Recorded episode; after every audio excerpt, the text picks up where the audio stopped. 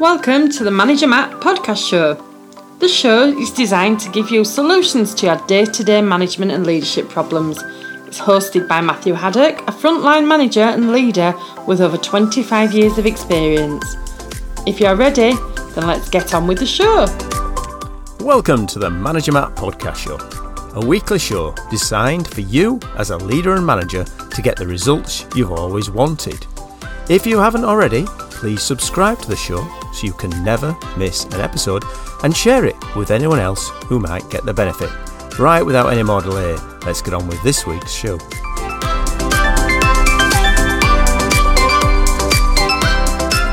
Welcome, welcome, welcome to this week's Management podcast show.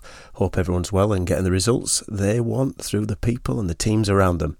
This week is a really different show because I am going to be finally doing an interview which is something that I've been looking at doing for the last couple of years. And it's with a lady called Sarah Case. Uh, she's one of my colleagues in the States, and we are working on some really exciting projects. She's been in HR and learning development for a lot of years. So she's going to tell us about one to ones and how she feels they work. So without delay, let's get on with this week's show. Hi, Sarah. Welcome to the show. How are you? I'm doing good. Thanks a lot. Thanks for having me, Matt. Hey, no problem. You are the first guest on the Manage Management podcast show, so congratulations. well done. Thank You're you. the first one. I've always been talking to myself in a in a room. Now I'm talking to somebody else in a room, so a little bit different. So yeah, just Sarah, just tell us a little bit about yourself. Uh, What what what, what do you do? What what's the what drives you? What, what where where have you gone through as your career? Just give us a bit of a background. Well, I've done a little bit of everything in human resources. Um, I currently work for Kerry with you, only I'm in the US.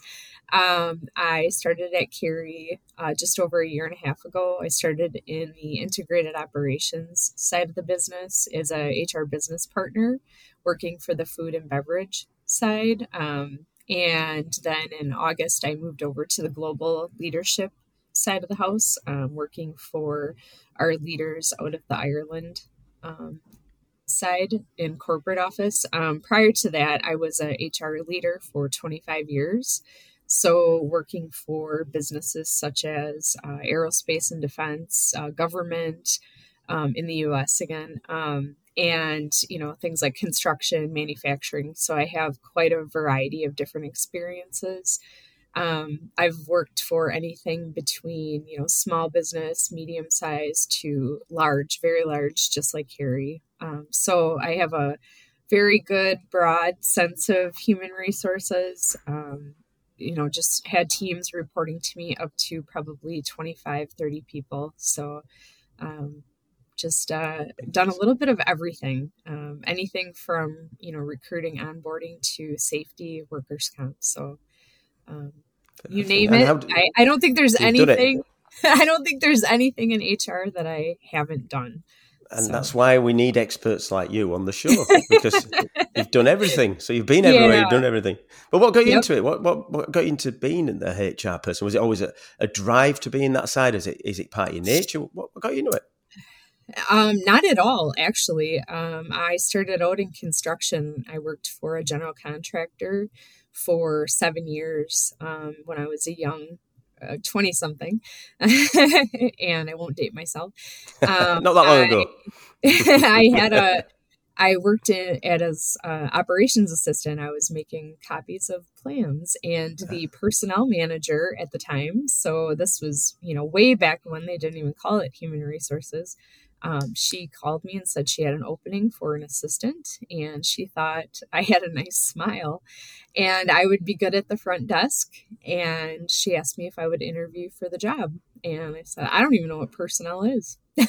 so I went and talked to her and um, we connected right away. I thought it sounded like a fun job to sit up front and, you know, meet with people, um, get to know a little bit more about their, you know, ins and outs of the business. And I, you know, lo and behold, I got into it and people started leaving in that department and they weren't backfilling positions. So I had to learn very quickly benefits. I had to learn recruiting, you know, everything about the business. And then my manager left and. I had to go to school. so I didn't I didn't really have a choice. Um, I had to go to college because I was not going to college at the time. So the company paid for me to go get an associate's degree and they promoted me to manager. And it just kind of went from there. I went and got a bachelor's degree. Um, when I worked in aerospace, I got my first master's degree in leadership development. Um, and now I'm currently finishing up uh, second and third master's degrees in mental health counseling, wow. grief counseling, yeah. and getting a, a, a life coaching certification. So they see, I told the listeners I had an expert, and I've, I've got so much we can explore there. I do, I do, like the idea of the personnel because I remember when I started working, they called it a personnel department. It wasn't a human resource; it was personnel. I like that kind of feel to it. And before my time, there were my boss at the time. He'd, um, he had a really bad accent. So we're in textiles. So we're in we're in sort of like sort of early eighties textiles, old school Yorkshire kind of trade. And he managed to catch his finger and lose half of his finger. And he always oh. tells the tale. He's, he was fine. Don't worry, listeners. He, he, didn't. He didn't pass away. It was a fine. But he, he tells the tale of running to personnel with his finger in a kind of bit of tissue storming into the personnel office and the, the secretary on the door went, excuse me, can you go outside and knock? You know, like, but yeah, it's changed massively. I mean, um, human resources has grown, you know, and what it covers now, you've just mentioned a few of those things. You're going through, uh, you know, motivating people, retention, diversity, training, massive amounts. Is there any particular element of it that you really enjoy at the minute? Oh, I love uh, talent management, uh, leadership development. So, all of those areas, you know, talking about succession planning. Um, I love behavioral assessments. I'm certified in a number of different assessments. I'm really trying to help leaders plan for the future in businesses, you know, looking at their overall strategy and trying to look at the future and what that future looks like for their leadership and who are going to be the next players, um, really. So just love the talent management side of the house. Um, so, you know, if you had asked me, uh, maybe five, seven years ago, what were my passions, you know, I think it was probably employee relations. I love positive employee relations. So, really sitting down, talking to employees, and really getting into understanding more about them. And that kind of led me into the um, where I'm at now with the master's degrees. And I still love employer relations, but really taking that to the next level with the whole talent management piece. So Brilliant. building relationships is a very strong suit for me. So that that works lovely when we talk about building relationships. One of the things we spoke about off air was around the idea of what are the big five things that you can do as a manager and a leader and do well. And I'm a big believer in the idea of the the one to one, the feedback, delegation, coaching, and empowering. And you know, I, would be interested to explore some of those views. So, you know, in your experience, where, where do you think you get the best benefits when regarded to one to ones? You know, have you had good and bad experiences? Could you tell listeners a bit about about that? Yeah, when you do um, one on ones as a leader, I think it's really critical to, as a new manager coming into your role, whether you're um, early career, mid, late. Um, I think coming into a new team, it's really critical to build those relationships right off the bat. So if you can do one on ones, whether it's uh, weekly, would be the ideal situation. Um, if you can't do that, you know, depending on the size of your team, as often as you possibly can, just to build that initial relationship with your team members and having a standard agenda so that you really don't get off track. Um, talking about their goals, um, how you can help them meet their goals, what you can do to remove obstacles with your team members, and you know, really kind of staying away from your own objectives, your own, um, I guess, keeping it about them um, mm. not about yourself is no. really yeah, critical. Yeah, yeah. yeah. Quite difficult not to slip into a kind of a, a, list of things that you want them to do you know, yes. you, you got to be aware. I mean, I try to split mine up into sort of like the first 10 minutes around them, the family, what's going on in the world. Sometimes yes. talk about the pets, you know, chat about uh, one of the guys who works with his, his horse and he's, you know, loves his horse. And we talk around that for a while. He loves his kids as well, but talk about yeah. his horse. uh, and we'll do a lot of that because I think that gives you that person behind the role. You can understand what, what motivates them. You know, it can, it, it, it can be, and then I'll move into them to their team. You know, they usually have 10 minutes on their team and how that's working. And then the last bit is around how they develop, where they're going, their goals. Yeah. So I kind of do that. Is it very prescriptive when you, you do them then? Or are you more sort of fluid? Do you, do you have like an, a, a template? Or do you, how, how do you do it? No, I mean, I, I have a template in my head. it's mm-hmm. not, um, I'm very fluid um, at anything that I do. I try to keep it more conversational. Mm-hmm. Um, that's just my style. Uh, I try not to be I try not to be the type of leader who reads off a sheet of paper, um, but I try to keep everything very conversational with people. Um, I just try not to make it about myself um, mm-hmm. and always about them and building that relationship. And that's always been my success with people in building those relationships is to try to make it about them you know, and just like you had said, Matt, you know, talking about their family, um, their pets, things of that nature, and understanding them as a person and how they build their teams and what they need to be successful. So, yeah. um, and again, trying not to, in a one on one, dump more work on them and more tasks and things yeah. like that because yeah. they're already no, right. overloaded. Oh, so. oh, yeah, and you're spot on there. And it and it, it, sometimes I mean, I mean, when I first started and with teams, especially when you knew you mentioned just got a new team or you're new to the role, I. I, I try to schedule in a longer one on one because you can find that I try to go to half an hour, I try to do this 10 10 10 split. But the first, there's so much information. You, you know, I think the first time the new team I was with, I probably spent 30, 40 minutes just chatting around. Nothing really just just talking just getting want a meeting it want formal we were just talking having a coffee having a, a talk. And then as it as it matured we've seen that we go down this more kind of formal route. But um, I, I, think that works really well. i think you are right about that. What about the if you think of any times where you've had a really good one-to-one and, and reverse has there been any bad experiences? What do you think people do wrong? Um i've I've had really good experiences with one on ones with my team members just because I've had those really positive employee relations. Um, even if they're not my direct team mm-hmm. members, I've found that um, I've had one on ones with other leaders, managers, um, mm-hmm. just to get to build those relationships. And it's always been a positive experience. Um, I have not directly had any unsuccessful one on ones. However, I've heard just from the role that I've been in some pretty negative stories where people have gotten into one on ones and their leader has given them more of a additional workload. And it's been a experience where they go in there, it's not anything about, you know, how's the family, how are the kids, you know, pets, things like that. It's all about where's your workload at? And here's additional tasks. I need it done by XYZ. And that's all it's about. And then it's a cut off, done. Oh, and the person gets out of that meeting feeling very demotivated. And they're they're just kind of like I don't want to do this again. like, no, can we no. just not do these one on ones anymore? Yeah. Where they they just don't they don't feel like they're valued. Um, like I said, they're just very demotivated yeah, because it's not yeah, about yeah. them.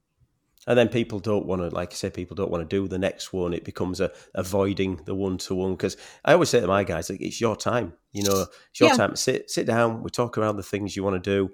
You, hopefully you're going to get some out of it. I'm getting some out of it. If it becomes more of a, oh God, I've got another one of them. Oh, I don't want to sit down with him then they yeah. don't turn up, they find excuses, they cancel meetings, you know. I think it's you're right. It's kind of you can't put more work on these people. They've already got work. And, and if by chance you haven't got those people working, then the one to one's not the tool to be using. The, you know, you should be giving yourself a plan, a strategy, strategic list of things you want the guys to be working on as, as a group. You know, where are their time being spent? But the one to one's not for that. How about yeah. um, skip levels? So you say you got your one to one with your directs. Have you ever skipped down another level and sort of done it at, at maybe minus one level, or or do you not use that tool?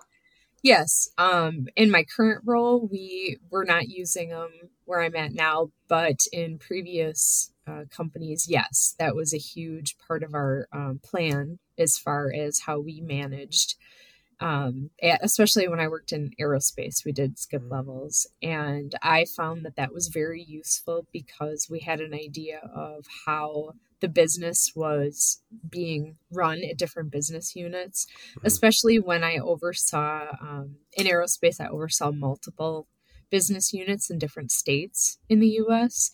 So it helped me to understand if my managers were doing the one on ones when they were supposed to be, um, and what the context of those one on ones were, um, and how their employees were feeling when they were It's having really- the one on ones. Yep. Yeah. yeah. so Could get then into it that helped. kind of next thing. Yeah. Yeah. yeah, it helped with coaching too. You know, Hmm. coaching and mentoring the managers that I had under me. So, And and same really for well. my leader above me. Um, if I needed to work on anything, you know, as I was doing my one on ones, he was able to give me guidance as well. So I thought they were very valuable. Yeah, it's good. Yeah, don't think we do them as much uh, at the minute, but I think it's something I'm I'm looking at doing um, as I go forward. And the more you mature, the more you try things out. I think, it, especially when you've got talent, you talk talked about talent development, sitting down with the next level up. So sometimes, even if it's not called a formal one to one, just to have a